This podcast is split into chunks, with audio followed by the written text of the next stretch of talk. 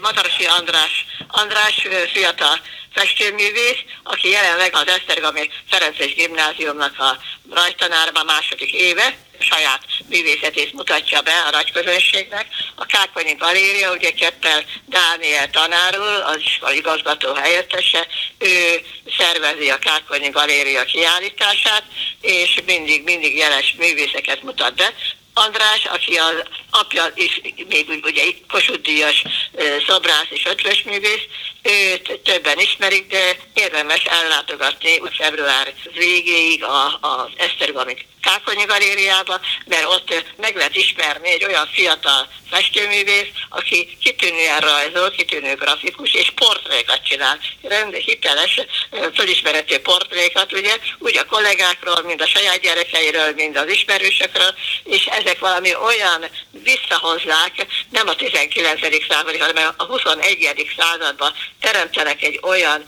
portré műfajt, ami megint csak egyedülálló, és ő egy művész családnak a fia, és nem egyik se a nagypapát, se az apját, se senkit a rokonságnak, és mind nagy művészek nem utánhozza, hanem, hanem valami, valami olyat tud bemutatni, a, a három terem, az első teremben vannak a portrék inkább, utána pedig egy sorozat az apostolokról, szintén kitűnően egy új hangot üt be, ahol, ahol az ikonok, egy, ez egy ikonosztáshoz készült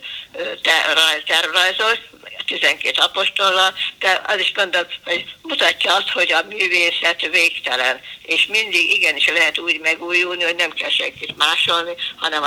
ahogy nincs két egyforma ember a, a világban, ugyanúgy nincs két egyforma művész, és minden, a, a végtelen a szellemnek a kifejező képessége, lehetőségei, hogy és a harmadik pedig a színvilága, akik a bibliai példabeszédeket mutatja be egy pár, egy pár tárgya csendélet formájában. A, a példabeszédben szereplő egy-egy csend egy-egy tárgyal, és annak a, hát egy angyal üdvözlet a drapériákkal, ahogy a Mária ugye egy könyv és egy drapéria, de valami olyan kifejező, és annyira leleményes, és annyira művészi, hogy a szín és a forma mi, milyen lehetőségeket ad egy, egy ilyen fiatal embernek a csodálatos új gondolatvilágában. A 21. század elején a portréfestészet, mint hogyha úgy tűnik, mintha kiment volna a divatból, de ezek van, szerint ezért, nem. Ezért, ezért örülök, hogyha itt a lehetőségem van ezt a kiállításra felhívni a hallgatóság figyelmét, mert igenis, igenis, nincsen olyan, hogy el, nem kell elhalni egy műfajnak, hanem meg kell találni azt, hogy az, az valóban a teremtményeket az ember, az Istennek, aki a saját képére alkotta az embert, annak az arcát a különböző korból, különböző életkorból és különböző életkörülmények között lévő emberekből hogyan nyilvánul meg a, hát, ugye, ugye, ideális kollégákról, tehát nem, nem bűnözőkről készítette a, a, a, a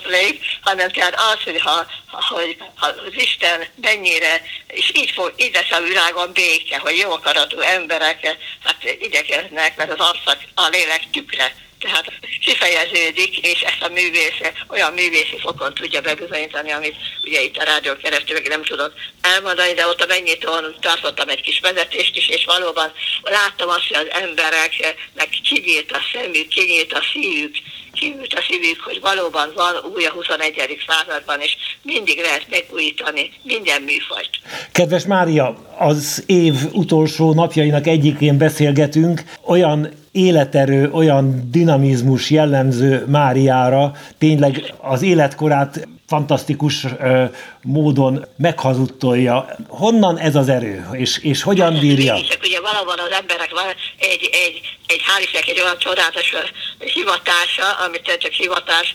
lehet nevezni, és ami, ami az ember lelkesíti, hogy ahogy látom a művészet történetet úgy áttekintve, és ez mind Isten ajándék, és az mind a karácsonyjal jön közénk, aki, aki ugye ezt először elrejti abba a kis gyermek alakba az ő isteni hatalmát, gazdagságát, fényességét, de azért az ember egy kicsit odafigyel arra a karácsonyra, és odafigyel a léleknek a